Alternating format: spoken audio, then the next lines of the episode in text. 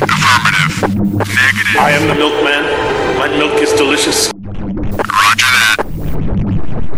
Okay, let's go. Welcome to the Best Linux Games Podcast.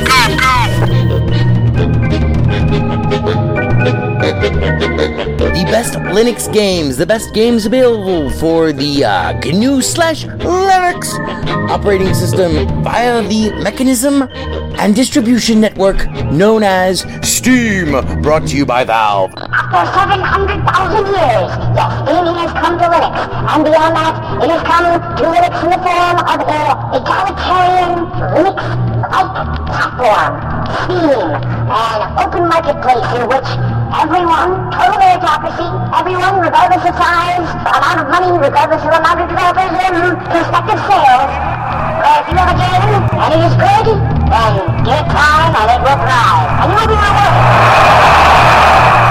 That's right, ladies and gentlemen, it's Saturday, and that means it's time for one thing. It's time for the podcast where the quality goes in before the name goes on. You're listening to the Best Linux Games Podcast, a companion piece to the uh, Steam group of the same name. Find us on Steam, you know, uh, join us on Steam, and friend me on Steam. My name is Skooky Sprite. I am your host. In case this is your first time here, uh, the ground rules for everything that we do are very simple. We have news, we have the latest titles that we are interested in, of course, features, you know, like kind of in depth looks or reviews, and then we have, of course, everyone's favorite. The deals! Uh, the best games that you can buy for as cheap as possible. If you join us on the group, our recommendations are curated with the sole criteria of It must run on Linux, and it must be really good. These are recommendations only, of course. Uh, not complete reviews, which generally will follow, um, especially once I get some other mofos on this show. And as always, The content that awaits you ahead may not be appropriate for members of all species, races, genders, classes, creeds, and especially might not be age or work appropriate. So, it begins. Let's get the next gaming on, bitches!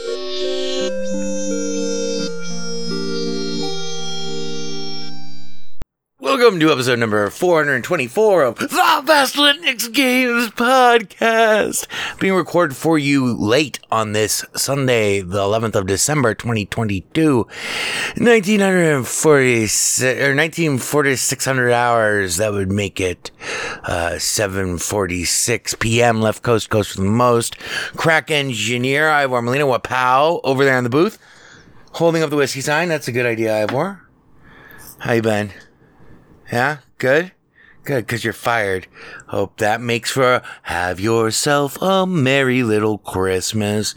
But the whiskey sign was a good idea, Ivor. Mmm.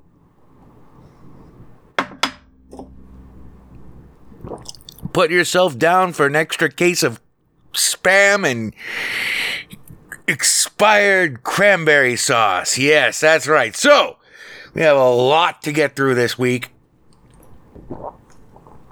big show this week. Um, Ivor, get the fuck out of here. Quit looking at me like that. Let's get straight to our top stories. Don't fucking. Ugh. God damn it. You would think that being a zombie would have made him a lot quieter and less. Uh, what's the word? He's he's very quick with that fucking sharpie on that on that uh, booth window which actually now looks and he's gotten very good for a zombie at being able to write backwards. Anyway, mirror writing, put that on your on your new uh, CV, Ivor, because you're gonna need it where you're going. Uh, okay, so top stories still off my meds. Marauders is still broken, um, so that's great. Those two things are just fucking awesome. They're really great. Those two things are have yourself a merry little Christmas. Um, we are change. I know I said that this week we were going to do our Game of the Year awards, but I didn't realize that the Steam Game of the Year awards were going to be such a topic for us this year. Because normally, like, you know, we just talk about general impressions, and then also we got shit slammed by a bunch of new fucking games, all of which we have to talk about. So next week will be our Game of the Year awards, which is cutting really close. I think next, it's, I was like, oh man, it's getting really close. Um, so next week will be our Game of the Year awards, and then who knows if we'll even be around. Also, in our new and noteworthy, also in our top stories, sorry, um,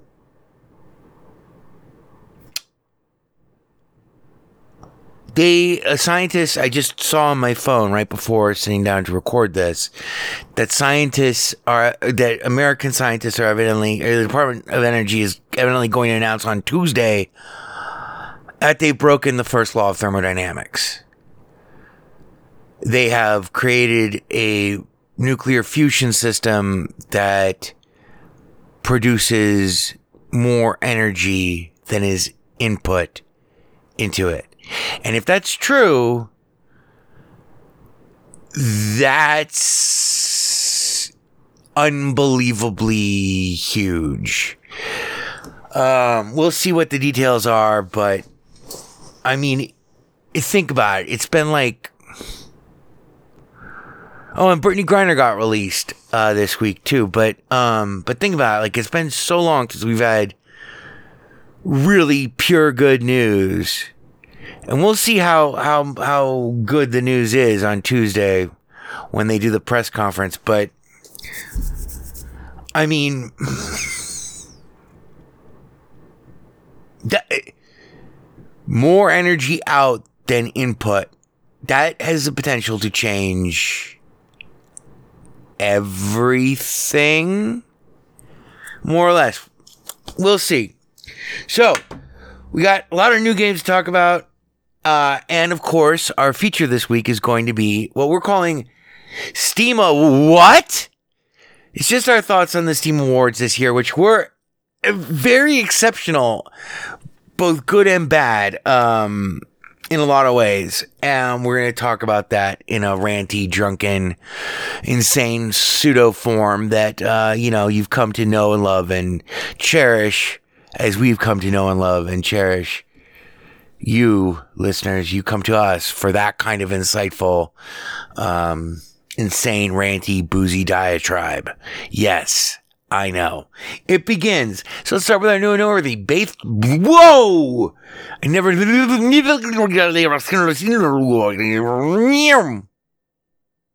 So yeah, we'll start with our new and noteworthy. Ivor based him with it. Where's my mouse cursor? God damn it! I was a North American fall worm in my former life. Here are the newest and most noteworthy titles from this week. All right, so our new and noteworthy, we have a ton of fucking awesome new and noteworthy games. One of which is actually on super duper sale. Another which is free. And then, uh, oh man, this is a, this is a, this is the best crop of new and noteworthies that we've had in maybe the whole fucking year. Hmm. Cause individually, like certain titles come out and they're like, they make a big splash and they're really important and really good. Like when, uh, Spider-Man Remastered came out this year for Linux. Um, or when Ragnar, or, but we'll, we'll talk more about that later. Um, but I, I, I, can't remember in recent memory this year. I'd have to go back through the actual show notes. Ivor, you're fired. He should have done that uh, to find a single week where we had this good a batch of new and noteworthy. So first off is Assassin's Creed Valhalla which I bought and I've been playing. I've only played it a little bit. I only played like three hours of it. I've never played any of the other Assassin's Creed games because I, ne- I never had a platform that could play them. Um, they were not available for PC. They were, you know, you, you know the deal. So this is my first Assassin's Creed game. It is an open world. It's like Red Dead Redemption meets North mythology. Did I say North or Norse? Norse mythology. Um, and actual historical context with just the coolest mythological shit inside of it. Like you can use Huginn or Muninn or wait, I always get them confused. Instead of having like a UAV to like detect your enemies or whatever, to like, you know, fly over the land and do reconnaissance, you send a raven and you can fly as the raven and you can set down markers as the raven. Then you can like get to um, a high point and it'll reconcile all of the all the things the raven has seen and incorporate them into your map. It's a completely open world. You eventually get a long ship. The opening cinema of this game is so cool. In fact it's unfair to call it an opening cinema. It's actually um just an interactive introduction that is so well put together that you feel like you're literally playing a cinema sequence. Um and then after all of that happens you're and by the way ivor yeah you should have not pissed me off this week because your name is ivor in this game. But one of the cool things is evidently in assassin's creed it's like you're playing a simulation or something well, the simulation breaks right after like the whole introductory um, play sequence, and then a real cinema happens. That's like really cool, and you get three options because this the simulation breaks, and I I, I have no idea what the fu- if this is like how all the my friend of the show Jeff Jeffy White says that um, the other Assassin's Creed games follow a similar pattern, like where you're not actually in the time period that they're showing. It's like you're training yourself to, I don't know. I don't give a fuck. This game is awesome. It's Red Dead Redemption in a open world. Red Dead Redemption. Yeah.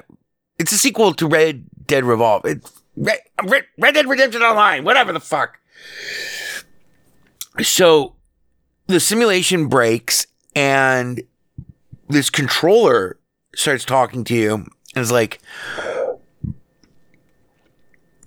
do you want the simulation to pick your sex or do you want to pick your own sex? And you can pick, you know, male, let the simulation choose for you or female. And I let the simulation choose for me and it picked female. So Ivor grows up to be a female. And then the game starts and, and it is fucking rad. Um, it's it's it's like I said, it's an open world looter shooter, not looter shooter. Although you do have a bow and arrow, it's also heavily stealth. Not heavily, but there's a big stealth component, big climbing component. The range of movements and animations that you can do as Ivor or Evor, but I call her Ivor. You say Evor and I say Ivor. Let's call the whole thing off. Um, the combat animations are brutal and awesome. The game ran out of the box, even though it, it does install Ubisoft's like, you know, uh, hypervisor Overwatch fucking thing, which doesn't get in the way anywhere near as much as it used to. And this time, if you've ever done it before, you don't have to like fucking set it up with your credentials. It just pulls them from your Steam account and matches them, and then it, it all in the background does it all seamlessly. Fucking rad. So you know, bam, you know, we're playing the game like a first class citizen, like we always dreamed of.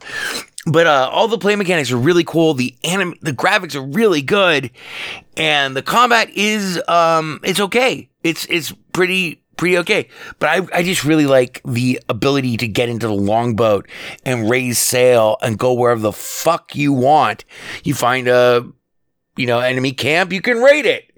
And then all you and all your men go off and fucking raid this enemy camp and you kill everybody and it, you loot and it's it's super fun. Right now through January 5th, uh, Assassin's Creed Valhalla is 67% off. It came out this week on Steam.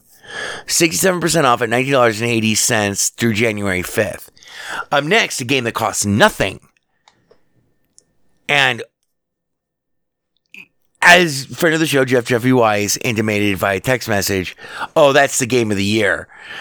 Oh, a serious candidate for game of the year. It's called has a very modest and reserved title called Fuck Hitler. It's free. It is in the grand tradition of Falling Girl and other ragdoll physics sandbox of games where you abuse a ragdoll uh, creature. In this case, happens to be Hitler. Um, and you fuck him up. And one of my favorite moments in Fuck Hitler so far, I only played it for like 10 minutes or whatever. I just like learning the controls. It's not that robust, uh, thing, but everyone, please, if you hear this, go fucking download Fuck Hitler. It is free. It's 100% free.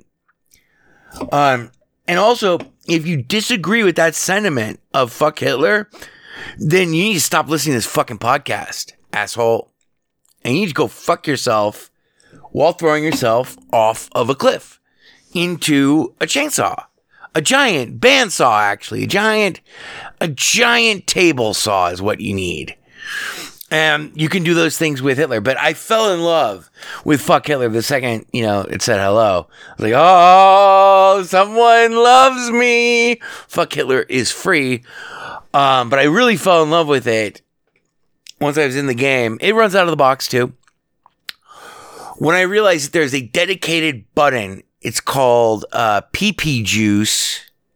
PP Juice. And it's dedicated. It's a dedicated button, PP Juice, where you can piss on Hitler. Oh, it's beautiful. It is glorious. Download Fuck Hitler now. Please, if only as a favor to me. Because, yeah, at last, after all these fucking vicious, nasty games about fucking killing everyone at the border, all this fucking MAGA fucking bullshit from the last fucking, I mean, there have been a long series of games and we, I've done my best to not talk about them on this podcast because they, they're depressing and they're horrible and I don't want to give them any, uh, what do you call it? Um, I don't want to give them any airtime. I don't want to give them any, you know, I mean, we're a small community, but I don't want to give those fucking, you know, you'll run across them and they'll darken your day as they did mine, you know. But this game, this game's awesome. It's not the greatest game, but it, like seriously, just as a show of solidarity, go download Fuck Hitler. Up next, we have a big budget title from the same guys who made uh Lo Wang, um, which was Samurai Warrior reboot and two and three. Uh, was that? Why can't I remember the fucking? No, it wasn't. No, it's not Samurai Warrior. Uh, fuck! I Warrior fired. Oh, it's gonna drive me out of my fucking mind. The same. It's not. It's not Shadow. It's not Shadow. Shadow. Warrior. Shadow Warrior. Shadow Warrior. The reboot. Shadow Warrior Two and Shadow Warrior Three, which I never actually got to play enough of. That came out sometime earlier this year. Shadow Warrior Three, the third installment of the Lo Wang saga. But it's Flying Wild Hog Games. They made uh, the Shadow Warrior reboots.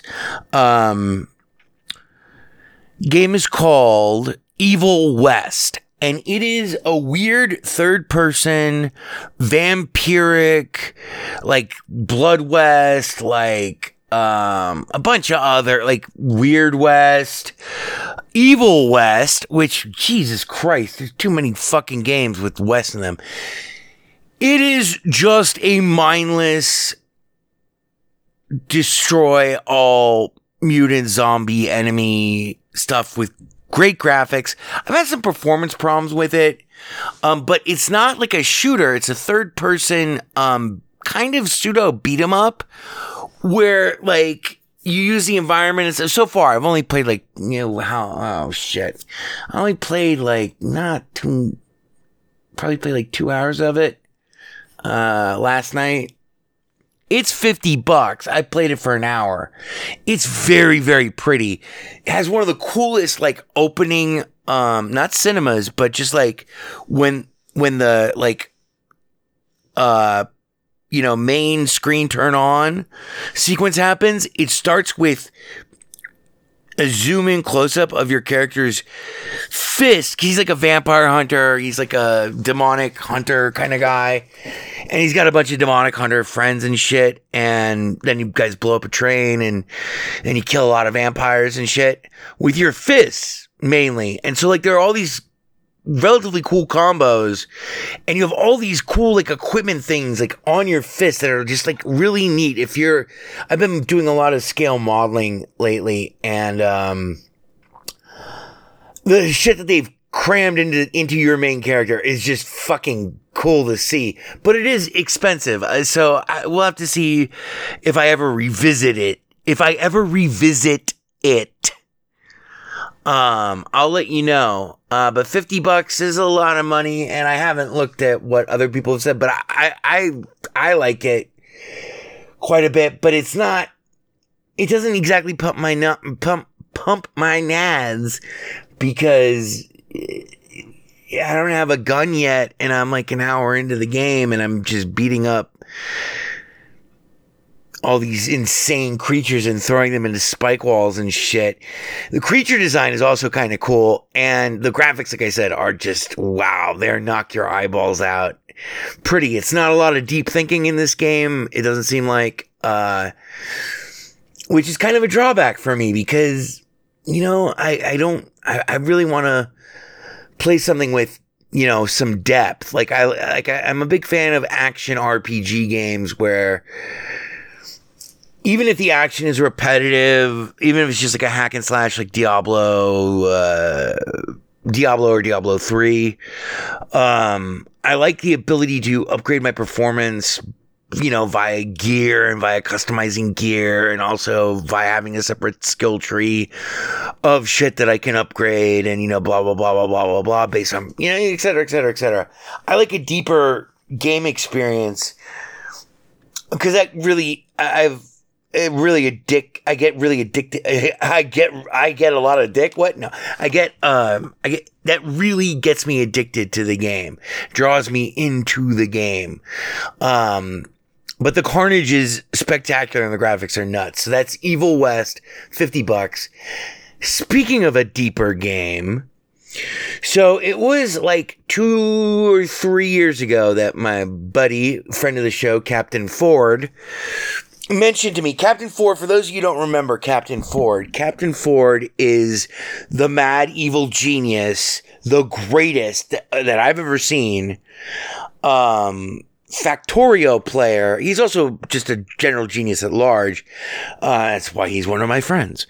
Um, you know, slightly egoma- egomaniacal, but he's he's a good guy and he's always got uh, good picks. He's the guy who clued me into Factorio back in the day. And Factorio, if you've not played Factorio, you need to go fucking get Factorio. I don't care if you like those type of games. There's never really been a game like Fact. Oh wait, there was one once. So Captain Ford, about three years ago, told me about this game that he used to play on Windows called Dwarf Fortress. And so I went and I tried to find it and I tried to make it run on Linux. I, I wasn't that interested, but he told me all this shit about all these hundreds and hundreds and hundreds and hundreds and hundreds and hundreds and hundreds and hundreds and hundreds of hours that he spent in Dwarf Fortress, which was back then a top down, uh, basically a terminal style game. It was like, at least that's the quality of the graphics back in the day day. And I could never get it to run on Linux. And it was free. I think it was free. And I, I know I could have either done it with DOSBox or maybe Lutris or something like that. But it, it just, you know, other shit came up and I didn't care. Why was Dwarf Fortress one of Captain Ford's favorite games of all time? as I mentioned, Captain Ford loves Factorio. He loves optimizing processes. He loves exploring organization and managing systems and developing and creating complex systems and stuff. One of the reasons why I don't play more Factorio is because like that's that's used basically my used to be my day job like 99% of the time in the last 10 fucking years I've been fucking coding something for someone. Anyway, and so like I, I kind of eschewed those games, but I loved Factorio. Now, Dwarf Fortress is not Factorio. Dwarf Fortress, I think this is how Captain Ford and I got started talking about Dwarf Fortress. Man, it's got to be like three or four years ago. I'm developing the hiccups right now. This is not good. But Captain Ford was like, I think it was right around the time that RimWorld came out. I'm like, fuck this game. This game is nasty trash. I hate RimWorld. RimWorld is a terrible franchise and a terrible game. And if you're not, if, if, if you disagree with me, then you are probably playing it in a heavily modded format. If you're playing vanilla RimWorld, that game sucks. And then every expansion from, for RimWorld has been uninspiring to me because the core mechanics of that game suck. The idea of RimWorld is ve- is ripped immediately is ripped directly from Dwarf Fortress, basically. Dwarf Fortress, which goes back to 1997, um, you don't actually control any of the dwarves. You have like six dwarves or whatever. When you start the, when you start a new game, you are injected into random wilderness, randomly procedurally generated wilderness of enormous scope and scale that before you even do anything already has like 500 100 to 500 years of history and lore that is also procedurally generated. You don't have to pay attention to too much of that shit. But then you're in like everything that RimWorld aspired to be. So you don't actually control any individual dwarf. You just tell all the dwarves what to do. Like in general, you're like, okay, go plant trees, dig us a fucking base, and then mine us a bunch of shit, and then also build all these fucking different workshops and stuff. And they'll make it happen. They'll just make it happen. Dwarf Fortress does something that RimWorld, I don't know why. I, oh, I do know why because RimWorld is a piece of shit and was made by shitty developers who just want thought they were more clever than the people who made Dwarf Fortress and just ripped off Dwarf Fortress basically. Dwarf Fortress is a thousand times, a trillion times better than there's nothing as good as Dwarf Fortress. I've only played Dwarf Fortress, which is by the way $30 and now runs on Linux and is available on Steam. I've only played it for 2 hours, but that's a lot of time when you're playing at like maximum time advance speed the interface for Dwarf Fortress isn't that easy, and the tutorials are not that um, straightforward and or good because they interfere with all the interface stuff that you you kind of want to do. But they do a decent job of explaining the very very very very basics to you. I actually really love dwarf fortress I could play Dwarf Fortress for for those of you who uh, do any modeling, like you know, if you do uh, any uh, clay modeling, if you do any sculpting or anything like that, one of my favorite things to do these days, this this week since Dwarf Fortress came to Linux via Steam, it's thirty bucks. But one of my favorite things to do is Dwarf Fortress set up huge amounts of all sorts of different tasks and shit then start let you know keep letting the game play. It'll keep playing until people you know it'll keep going. It'll just keep going. Then start modeling some shit. Looking every looking up every now and then to see what's going on in the dwarf fortress world and then maybe doing a few keystrokes like go up a level or down a level to see what's happening on the surface or whatever and see what resources you know blah just to get a general sense of the progress made in the tasks that i've assigned um, and then just keep sculpting and keep, keep you know, re- rinse, wash, repeat that cycle for, you know, forever. Last night I did for fucking an hour and a half, or not an hour and a half, for, for over an hour while I was getting high. It was absolutely fantastic. In fact, that's what I'm going to do as soon as we're done with this week's episode of the show. But anyway, unlike RimWorld, Dwarf Fortress gives you way finer grain control over each individual dwarf in your dwarf civilization if you wish.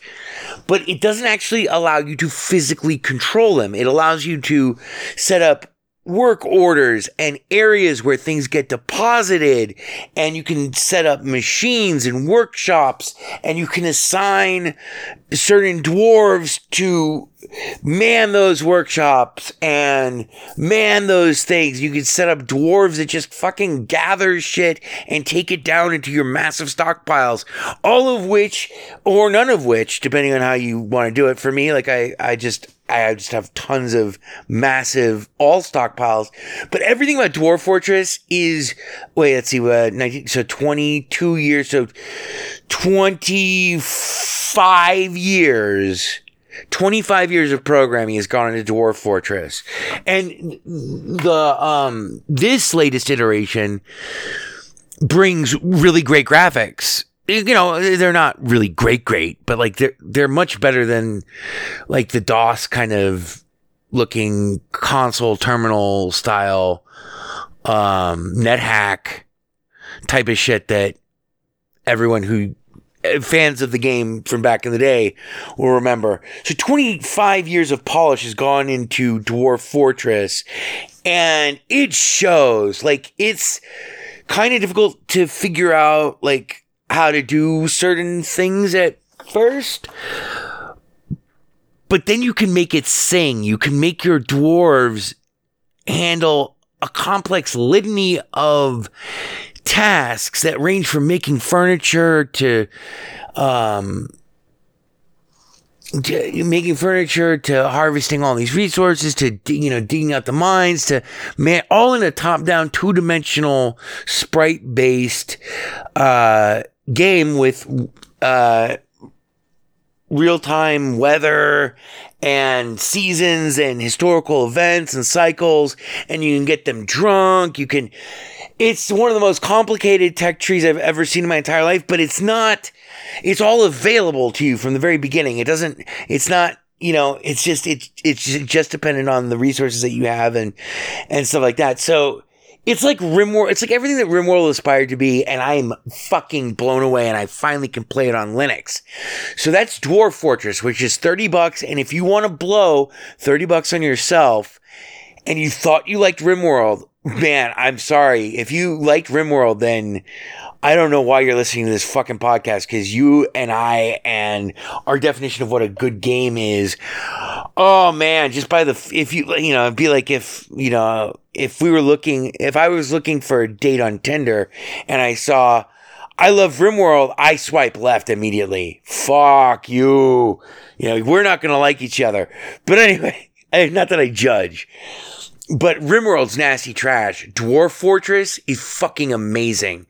The situations and scenarios that uh, Captain Ford told me about, you know, three or four years ago that he experienced in Dwarf Fortress, some of them were so amazingly detailed and complicated. None of it is scripted. Like one time, he, like he lost most of his dwarves after a cave in in his gigantic fucking mead brewery. And so his dwarves couldn't get out, but he didn't know that they couldn't get out. And that was like half of the dwarves that he had. And so then they start getting attacked, but now he doesn't realize that they're being flooded because there was a cave in, there was a water cave in thing or something like that. And so he didn't know that they were in trouble and they were going to starve to death or something. And all they did was get drunk and they drank themselves to death because they couldn't get out because he didn't tell them to fucking dig their, their way out of this enormous brewery. And, and it was just a huge cascading uh, series of events. And that is as simple as I can put it. Check out Dwarf Fortress. It's nuts. Now we're going to talk about the Steam Awards, the 2022 Steam Awards. I've worked based in with the feature. God damn it. What do you think? Oh my god. It's Meridian's Never gonna let you down. I can read your mind. This week's feature. I can't read you. I can't read you. I can read your mind. Take it, Kookie. Okay, so the 20, uh, 2022 Steam Awards were on December 8th, so three days ago. And they had it. I took some interest. I, I don't know if they're interesting, but I took some notes because this was a very bizarre Steam Awards. On the one hand, they had the coolest gimmick that they've ever had. So if you've never heard this show, if you're, if you're not familiar with our Steam Awards coverage and the way we feel about the Steam Awards, year over year they've gotten consistently better, more or less. And it's always been like my you know, I I kind of really want the Steam Awards to be a big deal.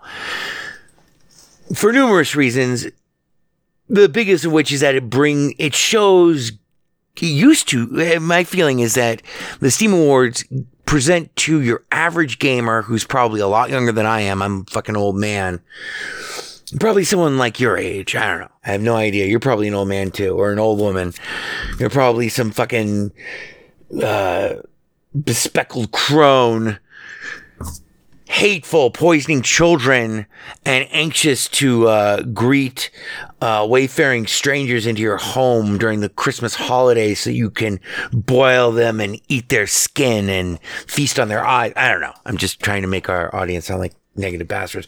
Anyway.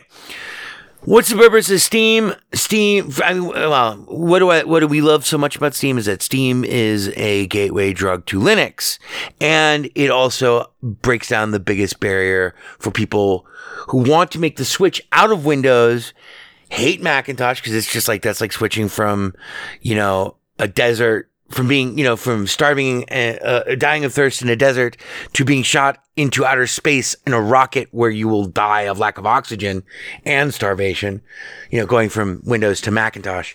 But then Steam adopts Linux and it changes the entire shape of the marketplace.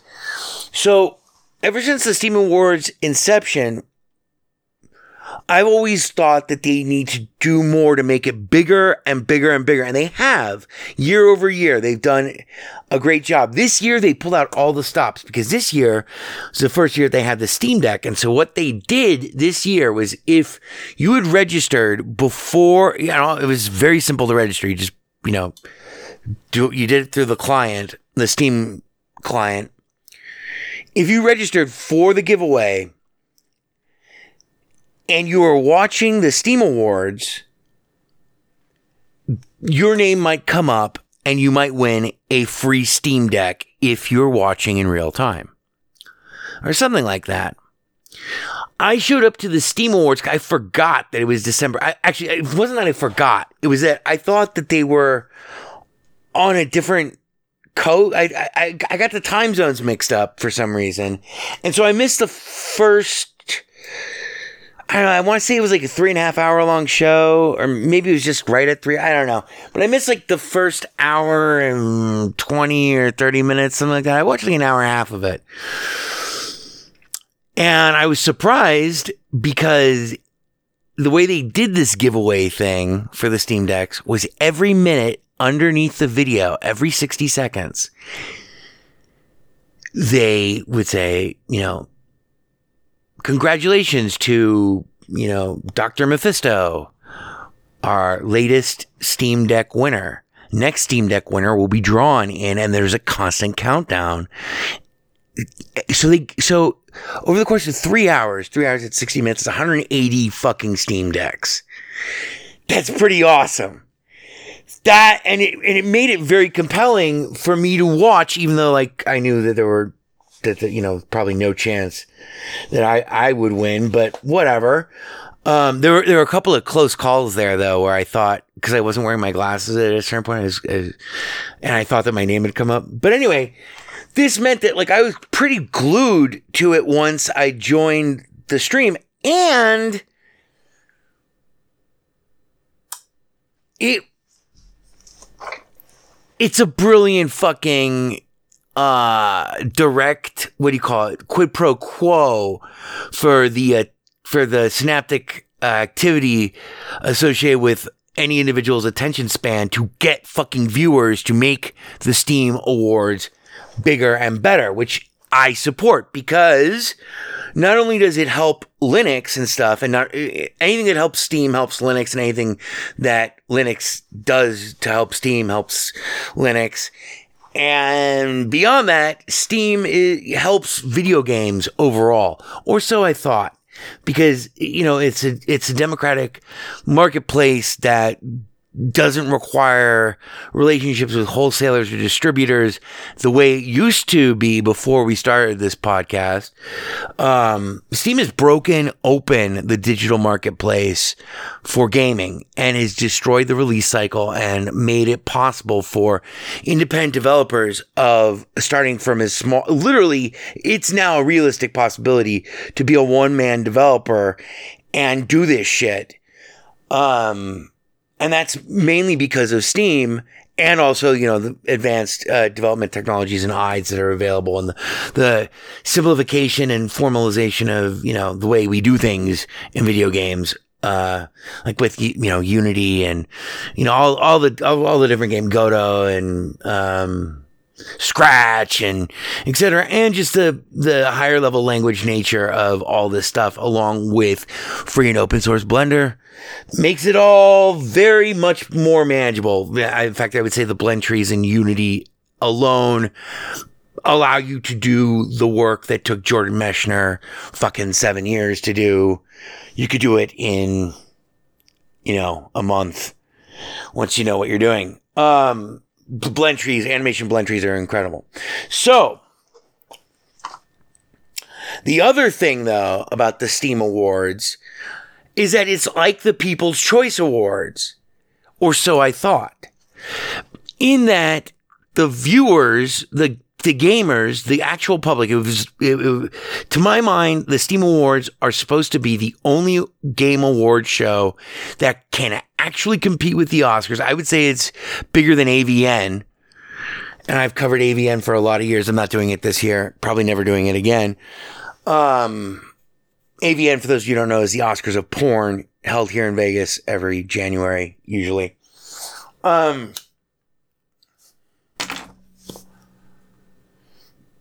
so having a People's Choice Awards, a People Choice Awards style award show for video games where the players nominate the titles. We don't get to create the categories, but we get to nominate the titles for each category. Um, and then have a real award show is a unique thing and it, I think that's good for the gaming industry. I thought, you know, I think it's good for the gaming industry. It's a, it's good for the consumer. It's good for, um, it's good all the way around. It's a win, win, win, win, win, win, win, win, win, win, win. This year's Steam Awards were fucking bizarre. Now, it, it reminded me of like a, okay, I'm just to go through my notes here because we're running long, I guess. Fuck you, Ivor. Um, so my first my first note here. I'm just gonna read you my notes, and these aren't necessarily in uh, shit. Ivor, you're fired. You should have fucking taken these. I have two pages of notes here. First, my first thought was the guy who was like the main MC guy for the show. One needs to buy a fucking real suit. He's wearing this fucking blue velour, perfectly tailored generic looking. It was so fucking disgusting. Velour, shiny, um, fucking full on suit and sneakers, which is like the uniform for anyone who, uh, any corporate fuckface who has to accept an award. All of them were wearing similar things, but generally, but the, the main presenter guy, the MC guy, was just his suit was terrible, and I, maybe that's just a function of me having learned to sew and making all these clothes over the last many months. But um, so yeah, I jumped in two hours in, but uh, the one deck one deck every minute thing, which is not going to be something that they can rely on for forever, ensured a big, big fucking audience. Like in terms of like what would uh, underneath, like in the Steam or on the on the web page or in the Steam client, wherever which way you watched it, you could see how many viewers there were of that stream at that moment in real time. And uh, when I first joined, which is like an hour and a half ish before the end of the show, um, there were like, you know, 220,000 people. It peaked towards the last uh, 10 minutes of the show at something like 340,000 uh, people watching live. That was interesting. Um, so, and it didn't fluctuate as much as you might think, although the last 20 minutes before the last 10 minutes of the show, it was a huge drop off. It went down to like 120,000. Like they lost 200,000. They lost like a 100,000 viewers. But then they got them all back for the last 10 minutes because everyone wanted to see. My biggest problem, and I mean, I, I still love the Steam Awards. I still love the idea of the Steam Awards. But my biggest problem with this year's Steam Awards was that all of the things that I just laid out as being like the objectives and why you should like the Steam Awards, basically none of that actually occurred. So what do I mean? There were so many games that were nominated and that won that were not even available on Steam as a platform. So that's the other, uh, by the way, that's what I meant to say earlier. The other great thing about the Steam Awards is that it brings people to Steam and shows them and shows off ostensibly highlights the best things from that year that are available on the platform. It elevates the platform. You know, no pun intended. It's like a switch. It elevates the platform. Like the Bee Gees. Um, but so many fucking games. Not only the games that were nominated and not only the games that won, but also like, and if you've ever watched the Steam Awards before, this year seemed way more dominated, even than like the earliest years of the Steam Awards, uh, by big budget, massive trailers for games that will not run on Steam. Not only not this year, not next year, but maybe ever. In fact, there's a lot of Nintendo games that I'm sure will never run on Steam. I'm not sure, but you you know the deal. Um some of those, tra- a lot of those trailers were really awesome though. Like, I mean, there's Diablo uh, 4 w- really caught my eye. It's crazy. It didn't show any gameplay. It just had this immensely big budgeted, long winded, really dramatic, awesome fucking demonic trailer. Uh, uh, Warhammer 40k. That was another trailer that really uh, Warhammer 40k Space Marines 2 really caught my eye. It's first person shooter, you know, blah, it's a sequel to Warhammer. Well, uh, Meet Your Maker looked really interesting, which is a game in which you build and design like a fortress, an impregnable fortress with a, you know, hidden core. You can fill it with traps and minions and stuff, and then people will try to invade your fortress, and you have to let your defensive systems destroy them. It looks really neat. And there was some gameplay footage of that. Um, Horizon Forbidden West looked amazeballs. Armored Core 6 looked amazeballs too, but there's no guarantee. And as you're watching this stuff, you're like, wait a minute. These games aren't really going to come out on Steam. So what's the point?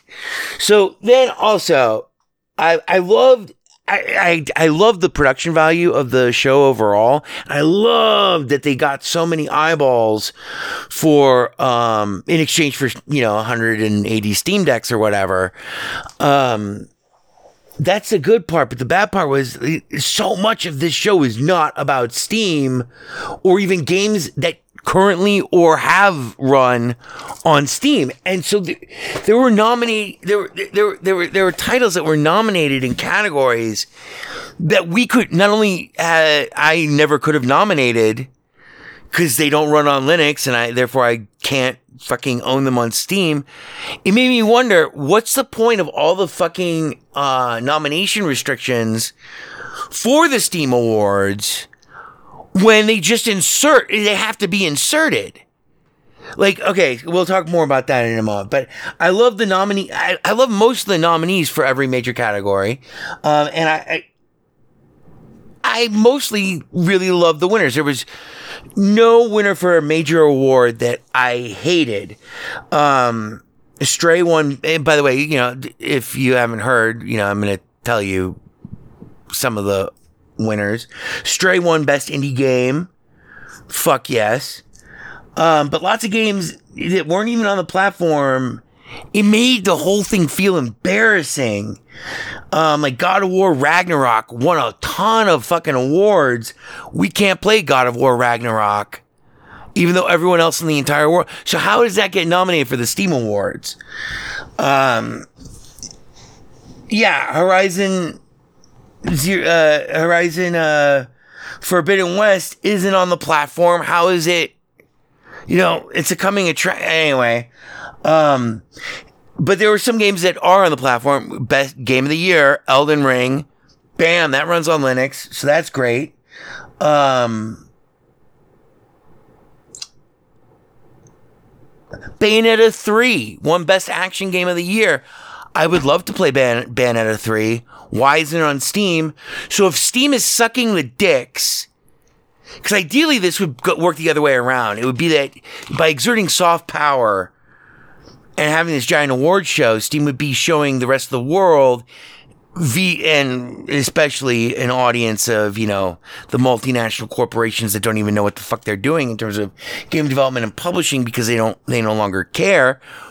Which is kind of the greatest thing about Steam is that it broke the back of Activision and fucking uh uh uh uh uh Elder Scrolls and all all that shit, sequelitis, all that shit went out the window because now, was, but I mean, fucking uh, Zelda: Tears of the Kingdom and Valorant and all these games got nominated and won big awards like uh, uh, Zelda: Tears of the Tears of the Kingdom or whatever.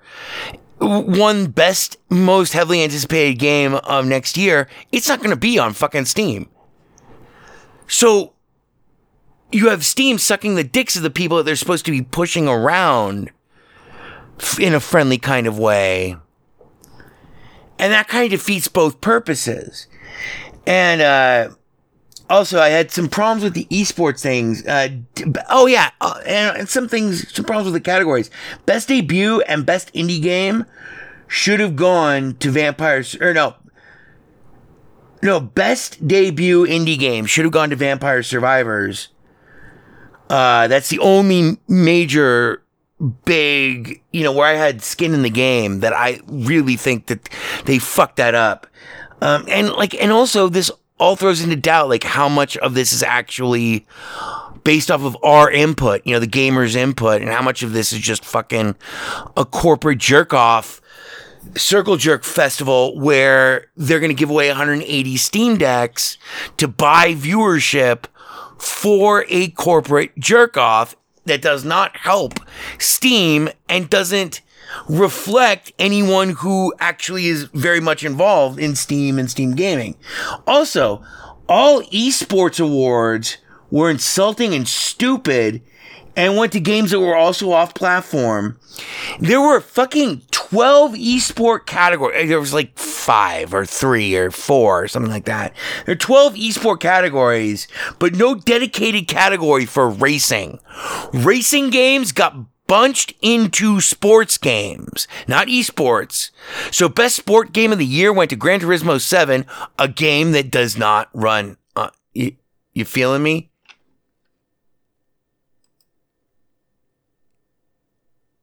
You feeling me here? Gran Turismo 7, a game that is not available on Steam, won Best Sports Game of the Year versus other like actual traditional sports.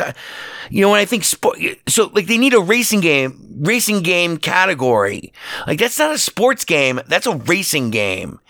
And beyond that, because of that fact, it was up against games that were not anything like it. It was the only game in which, you know, in that category.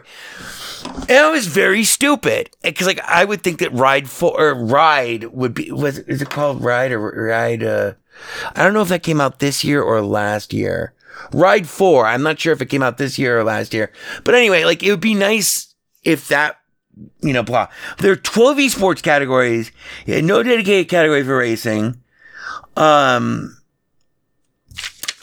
I was pleased with the viewership, at least, you know, just from what I saw. Um, it was hard to tell what they're going for with these awards. And, you know, are they trying to promote the platform? If they were, they failed. Uh, if they're trying to increase soft power and market cash, cachet and influence over the major, uh, AAA developers, that was an epic fail because they gave them everything that they wanted. You know, they're promoting all these games that aren't even running on the fucking system. And are they trying to give a People's Choice like platform for games? That was a total failure because there were games that weren't even nominatable that won ma- major awards and were nominated. I don't know how that works. Like that, that, that sticks in my craw. That like feels like they're just fucking packing whatever the fuck they want in. Um, are they trying to help legitimize the art form? That's a kinda. They kinda did. Cause there really is no other major video game awards. They, I mean, they're, you know, man, it's just, but if they were just trying to promote the Steam Deck, that was also actually an epic win. But it was the same old challenges that, you know, we've seen year after year, but like amplified, you know, like, in order to draw in view gamers to Linux, which is like the whole idea, you got to appeal across platforms. I understand that because, you know, if you're trying to appeal to people who aren't on your platform yet, you need to show them stuff from their platform to kind of lure them in. You know what I mean?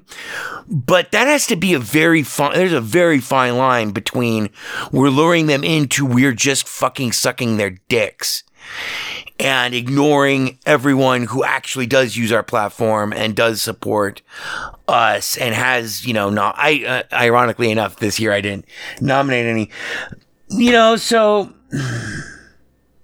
it's hard to attract new users, I guess, with award shows where almost none of the winners, uh, run on Steam or vice versa, but 90 plus minutes of fucking promos and coming soons for games with no scheduled Steam release or any prospect of a Steam release really sucked. Because it was like for me especially and I, i'm sure that everyone all of our listeners who don't you know fucking cover this shit week in week out for 10 fucking years and yes this is going to be our 10th year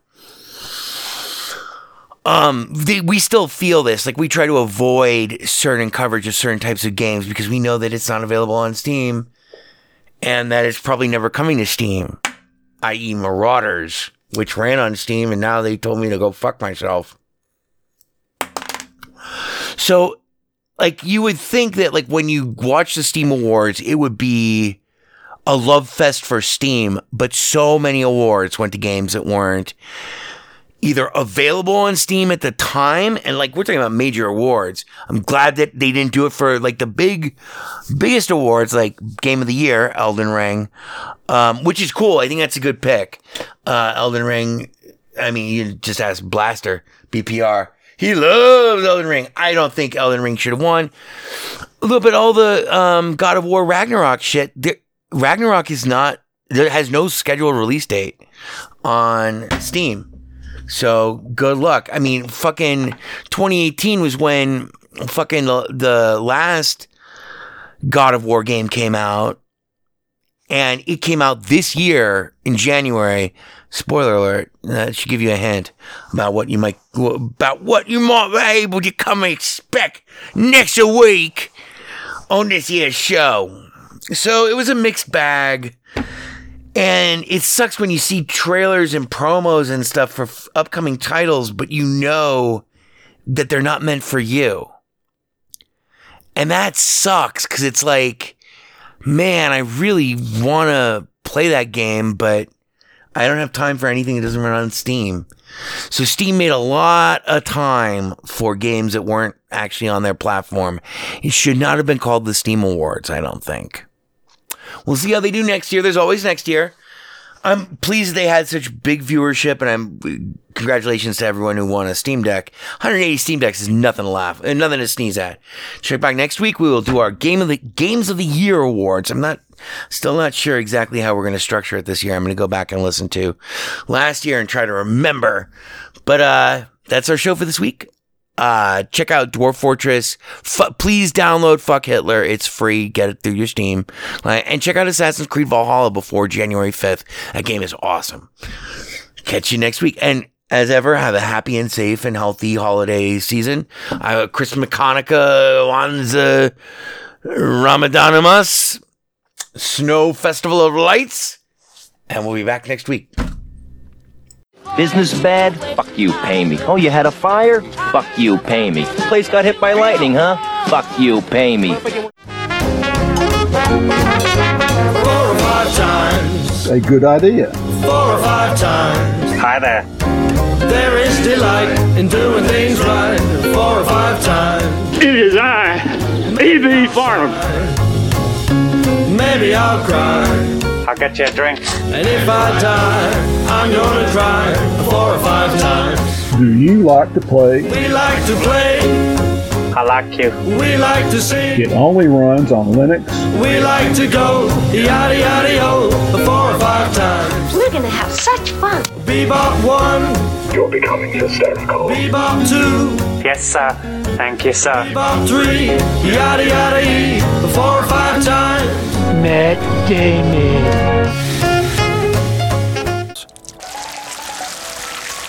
After receiving the host, marauding choir boys, half drunk on the blood of Christ, stalk unwary pensioners and seek havoc.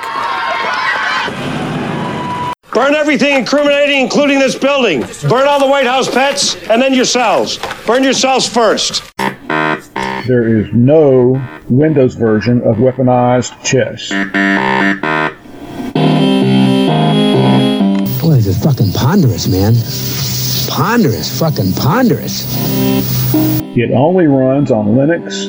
It's not a problem. You alienated part of America. I alienated crazy people. I like it very much. It is I, E.B. Farnham. You're becoming hysterical. I'm here. I'm there. I'm fucking everywhere. I'm the Eggman.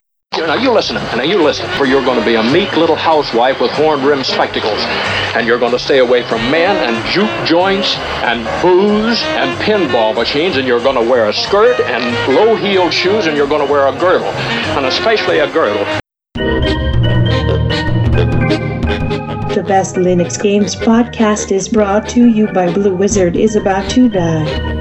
Now available for the first time as an ebook on Amazon.com. To subscribe to the podcast using a Linux based podcatcher like Podracer, or to see our YouTube gameplay videos, please visit www.bestlinuxgames.com. Also, join our Steam community group, Best Linux Games, Friends Cookie Sprite, and follow him on Twitter at VegasWriter. BLGP is also brought to you by the Radio Control Room Project.